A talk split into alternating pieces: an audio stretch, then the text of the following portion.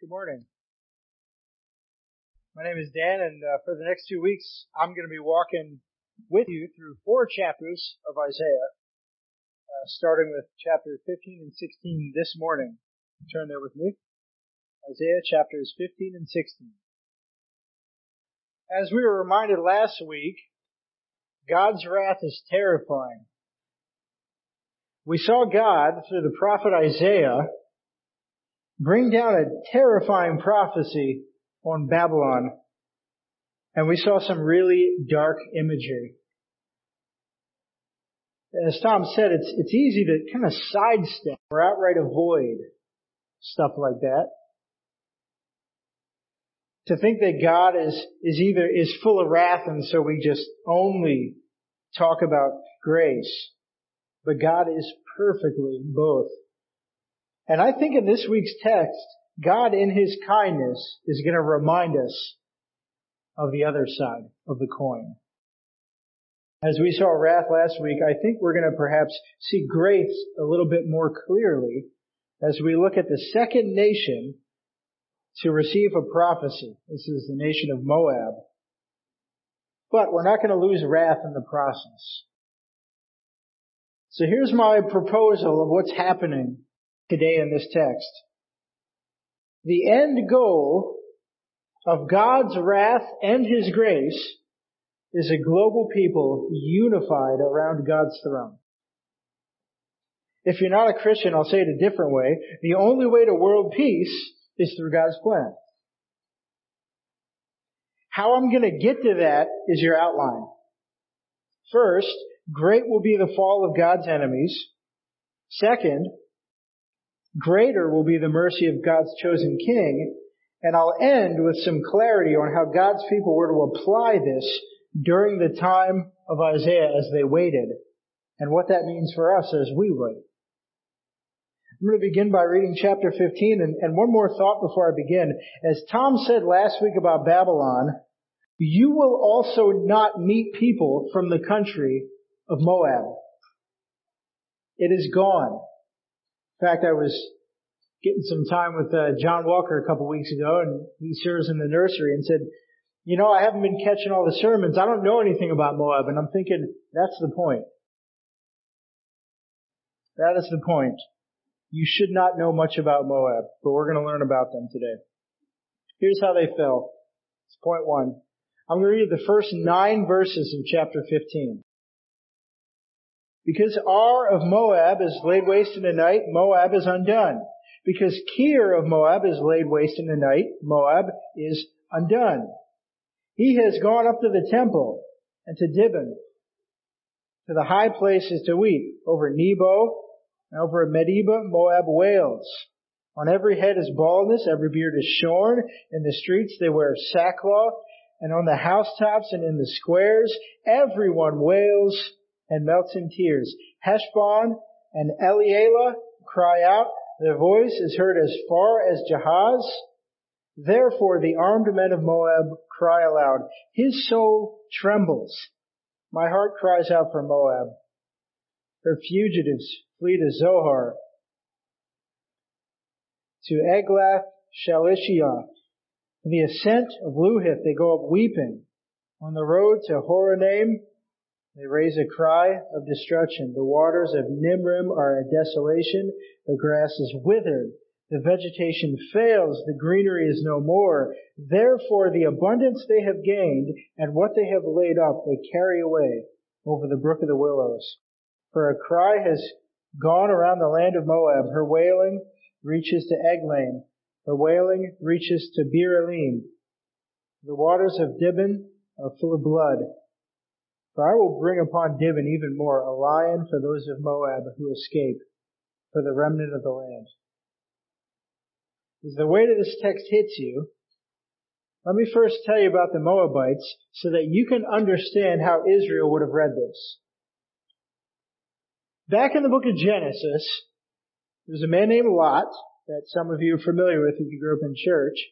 He had an incestuous relationship with his daughters. The eldest daughter gave birth and named her firstborn son Moab. From him, a people group was formed, and they did not have regard for God. And so the prophecy of Moab's destruction, it didn't begin in the verses I just read.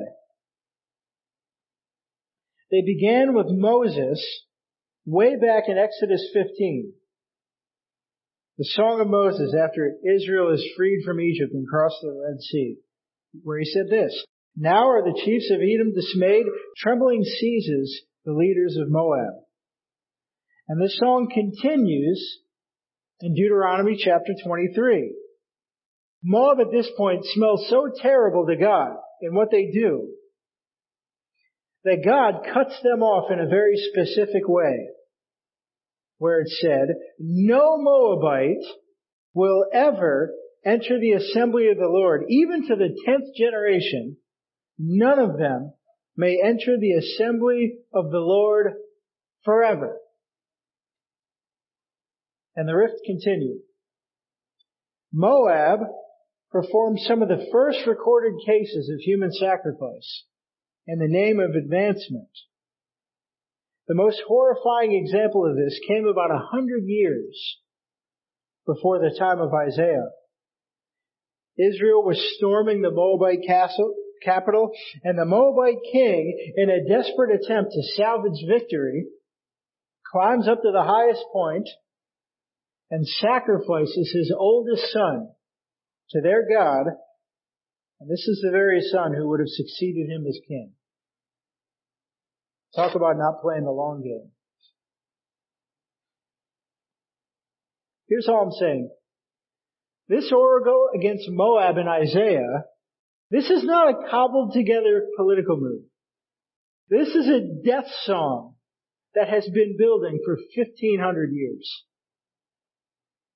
And so Israel, hearing just this short sentence in Isaiah about Moab's destruction, would be salivating.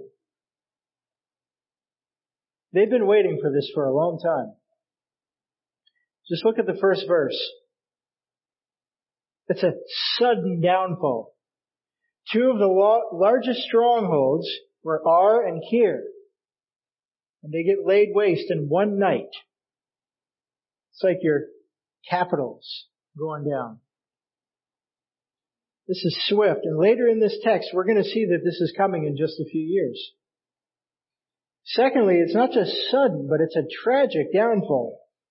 These are the next eight verses, and so I'm just going to draw your attention to a few things that we see in them.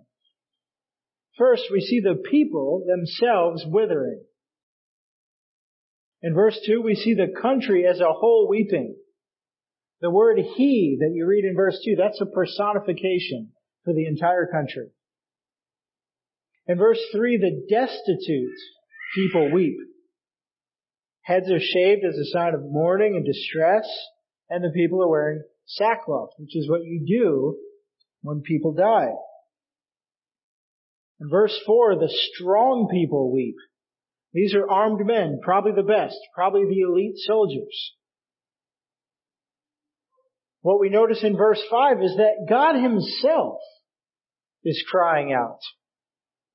And that's strange. And as you consider that for a minute, just tuck it in because I'm going to elaborate on that a bit later. So the people are withering, but beyond that, the land is withering. In verse 6, the water dries up. The vegetation dies. In verse 7, their stored abundance of crops is no more. So it's not just that their immediate food source is gone. Their reserves are gone too. And in verse 8, what little water is left is stained with blood, which means there's been a lot of human death. And perhaps the most stirring visual is that at the end of all of that, God sends a lion for those who remain. And I do not know if this is a literal lion. But I'm going to add a little more history here so that we can continue to understand historically what's going on. This destruction would happen suddenly and soon, and though we don't know exactly who delivered the final blow to Moab, many commentators and historians credit the Persian dynasty for at least the first wave of destruction. Ar and Kir go down. first wave. And after that, Moab would gradually be wiped from the history books. Its cities and towns just picked off piece by piece by various Arabian tribes. And the last gasp would come about a hundred years after Isaiah when the song against Moab seems to conclude in Jeremiah 48. You can write that down if you'd like to read more. Jeremiah 48 is an even more expanded version of this song against Moab. It's kind of like the final verse of the song, you might think. So all I'm saying is God's people are really eager for this to happen. But just to clarify, at the time of this writing of Isaiah, though the proclamation is building as it has been, and the people are salivating, Moab is still standing. So you can imagine the tension. When's it going to happen? Which is what makes the next chapter so shocking. Point two, greater will be the mercy of God's chosen king. You're going to read the first five verses. Consider the tension, the shift of tension that happens.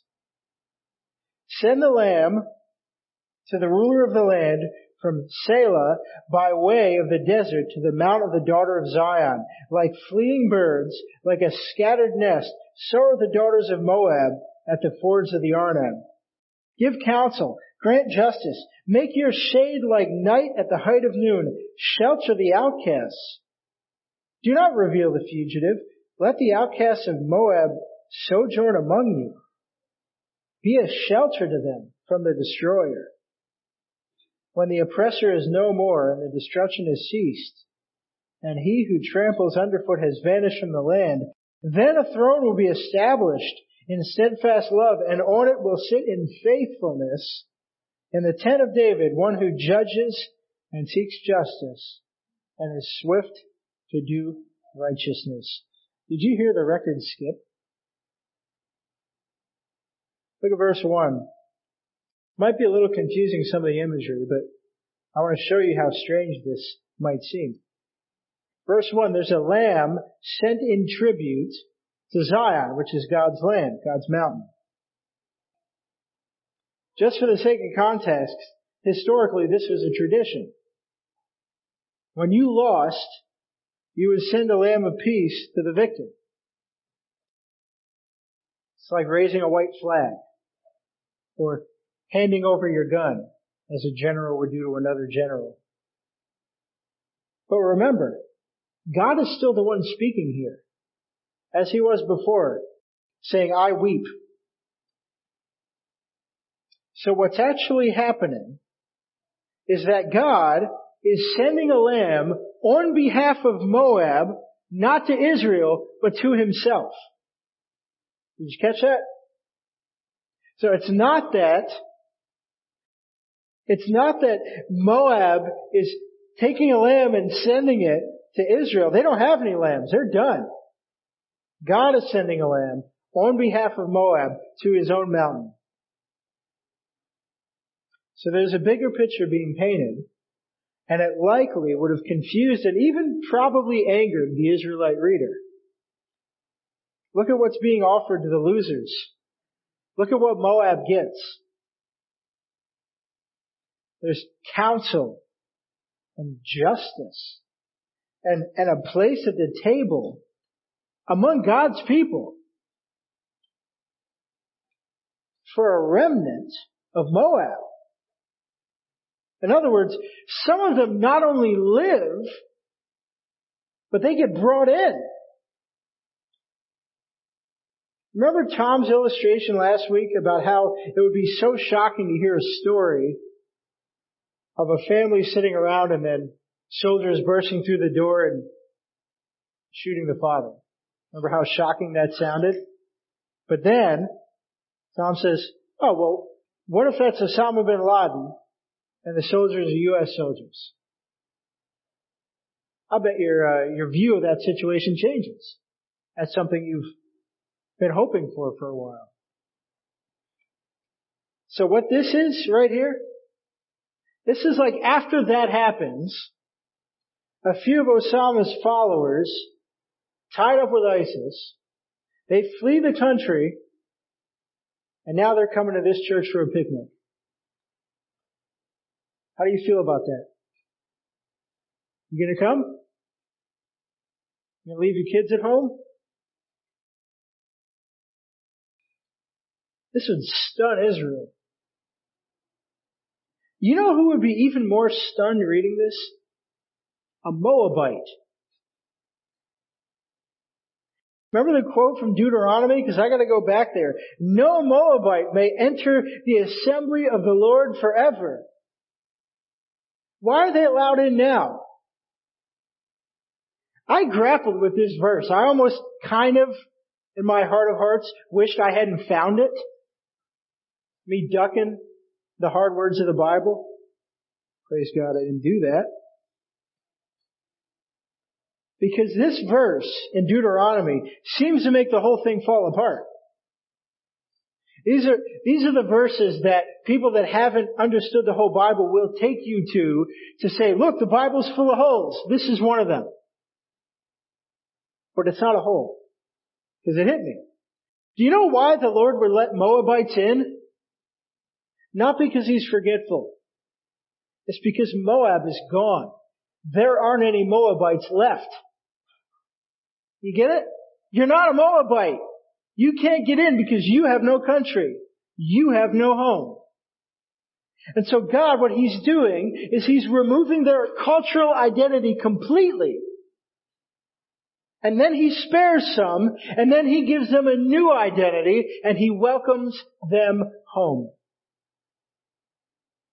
A new nation led by a new king who would be perfect in justice and counsel and steadfast love. Or as we see in verse 5, Moab, with nothing to offer, will have God himself make the payment, the tribute of the Lamb of Peace. And from this, God sings Moab a new song. One of life and not death. This is where my proposal kind of pushes forward, and I want to talk about the whole biblical narrative. The end goal of God's wrath and grace is a global people unified around God's throne. Or again, I say, if you're a non-Christian, this is the way to world peace. All throughout scripture, don't we see kings die and countries, even Israel, fall by God's decree? But God is pushing His plan forward. And here's how that applies not to Moab, but to Israel. A little more biblical history.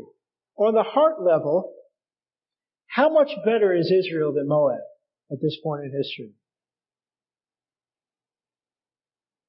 Israel has proven to be just as opposed to God. You don't even have to leave Isaiah to see that. Just go back to the first 12 chapters and you'll see their resume. But just like Moab, it goes back even further. One example is from the book of Judges, chapter 3. Write that down if you'd like. God turns Israel over in defeat to the Moabites for worshiping false gods. And Israel cries out, deliver us. God says, okay. And he does. But then to seven chapters later in Judges 10, we find out that Israel, given peace by God, is now worshiping the gods of Moab. And Israel never quite recovers from this. Here's why I point this out. God's people who are likely confused and infuriated by this redemptive plan laid out by God throughout the Old Testament has one chief complaint. Why are you saving your enemies?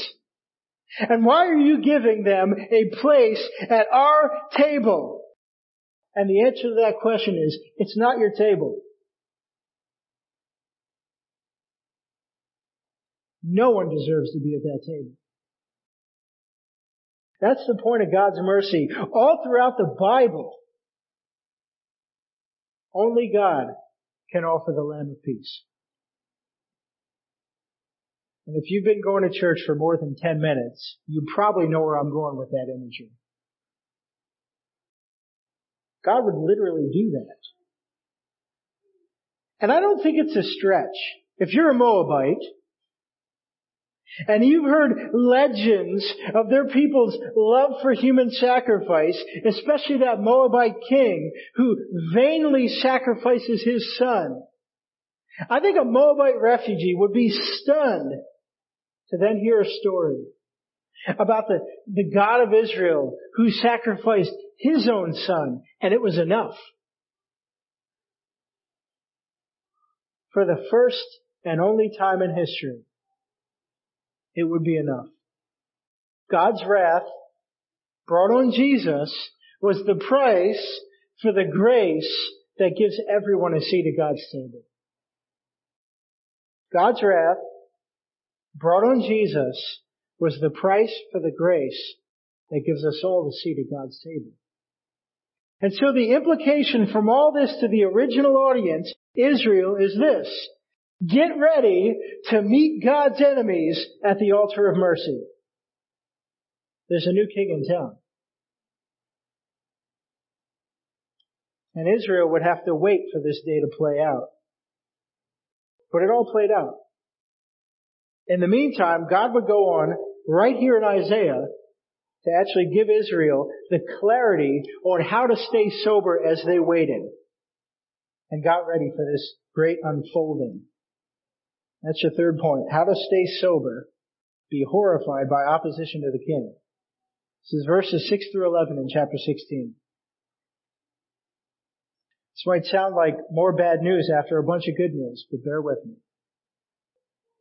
Start in verse 6. We've heard of the pride of Moab, how proud he is of his arrogance, his pride, his insolence, and his idle boasting. He is not right. Therefore let Moab wail for Moab. Let everyone wail, mourn, utterly stricken for the raisin cakes of Kir Hareseth. For the fields of Heshbon languish, and the vine of Sibmah. The Lord of the nations have struck down its branches, which reached to Jazer and strayed to the desert. Its shoots spread abroad and passed over the sea. Therefore I weep with the weeping of Jazer for the vine of Sibmah I drench you with my tears. O Heshbon, Elealeh, for over your summer fruit and your harvest the shout has ceased.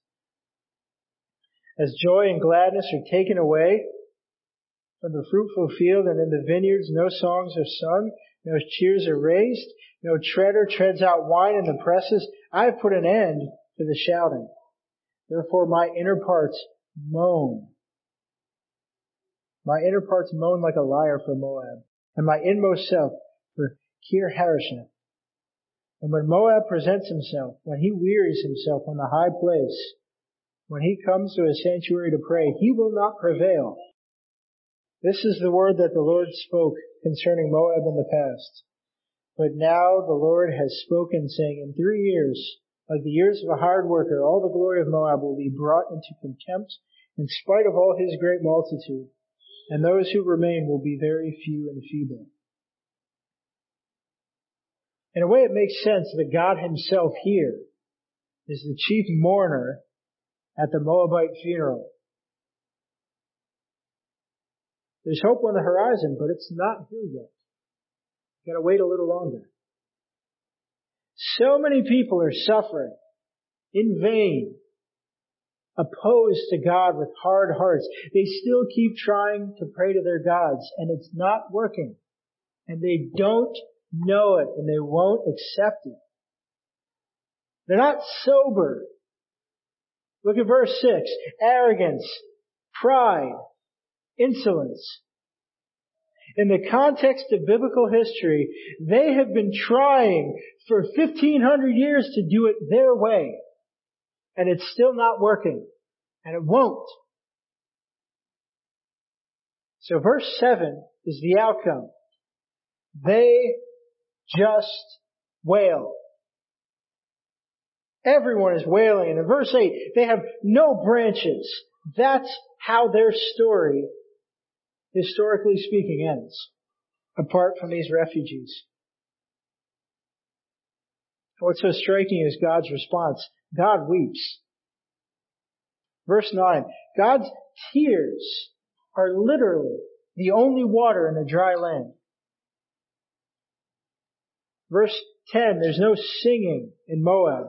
In verse 11, God's heart grieves as he watches the funeral that he is preparing. And again, if you don't know who God is, this sounds bipolar. It really does. Who weeps and punishes? Don't you just stop punishing, right?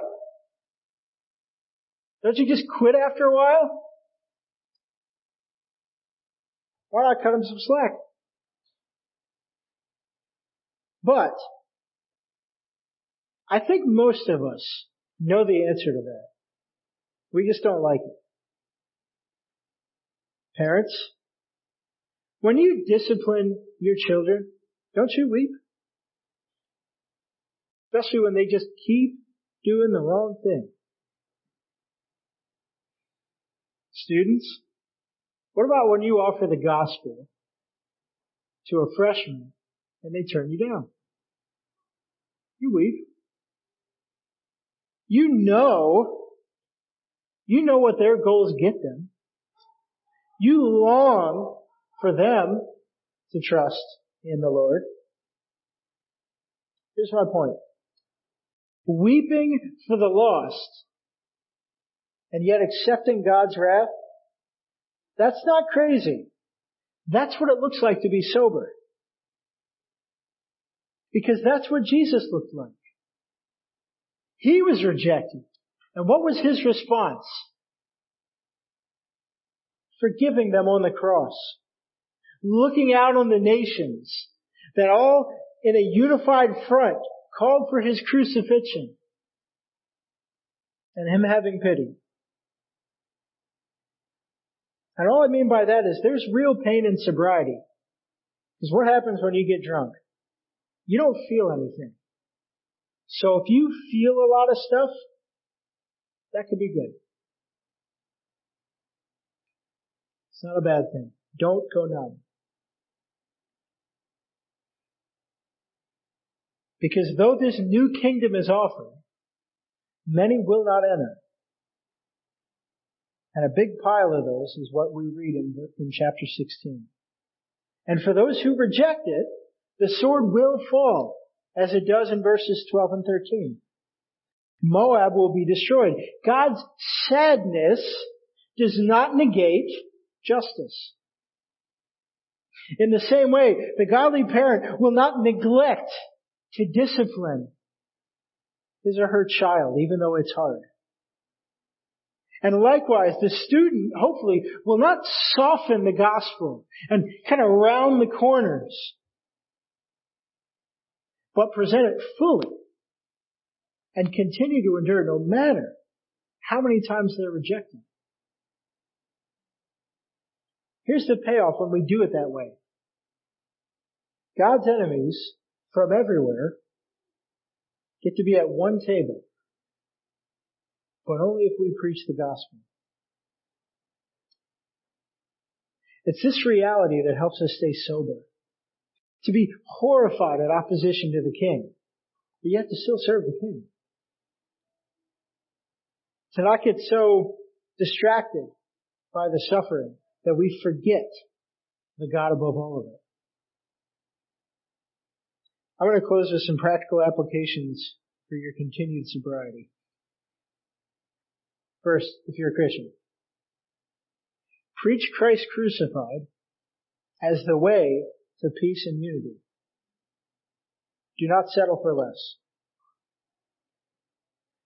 I said this the last time I was up here, and it's still true because Isaiah is kind of repetitive.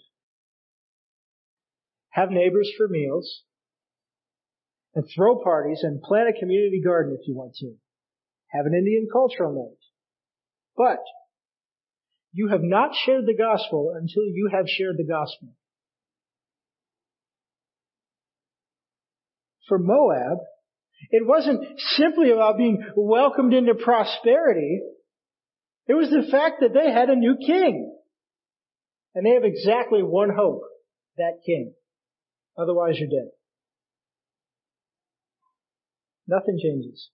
Same story today. Second, be humble as you prepare for Jesus. How about you, but what, I'm tempted when people oppose the gospel to just kind of mock people. I don't weep for them. I tend to mock them.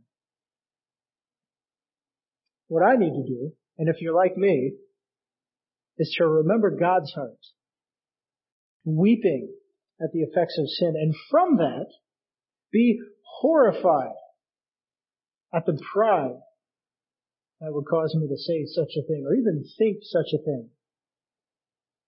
Here's why I say that. I'm just like God's enemies in that I had no lamb to offer God.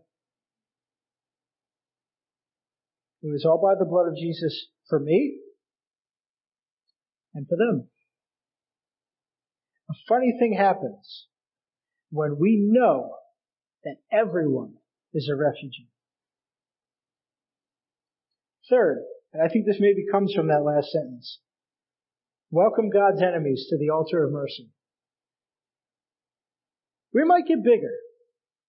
Fall semester kicks in, see new families all the time. What happens if we get people from every nation? We're going to bump elbows a little bit, maybe some different preferences. We might stop singing your favorite songs. You okay with that? We might not be able to buy donuts anymore. Might have too many people. You okay with that? We might even have to go to two services for a little while. You okay with that? Here's the question behind the question. Do you really want this place filled up? That's the price of growth. Because there's a lot of enemies, but there's a lot of grace. And I'll just close with two short applications for the non-Christian. First, know that global peace is impossible apart from the gospel.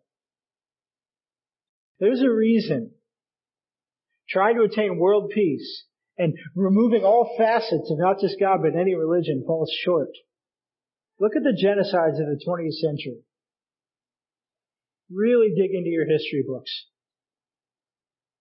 That's what happens when people try to do unity without the God who made unity possible. Second, especially if you've been kind of pricked by any of this text, remember that no enemy of God is beyond redemption. In other words, you don't need to clean up yourself and get your sins together in order to be a Christian. Sounds kind of elementary, but I think it needs to be said. You can't. God offers the full payment. I'm going to close with the opening lyrics to our final song, which is a picture of the global church brought together by God. Oh, how good it is when the family of God dwells together in spirit, faith, and in unity, where the bonds of peace, of acceptance, and love are the fruit of His presence here among us. Let's pray. God, we love your wrath until it's pointed at us. And then we cry out for grace. Lord, you are the God of perfect wrath and perfect grace. You love justice and you love mercy. And it's because of that that you satisfied, you satisfied justice by aiming at your son on the cross and not at any of us who so deserved it. Lord, help that to motivate us to share the good news of the resurrection of Jesus Christ and the life everlasting. Amen.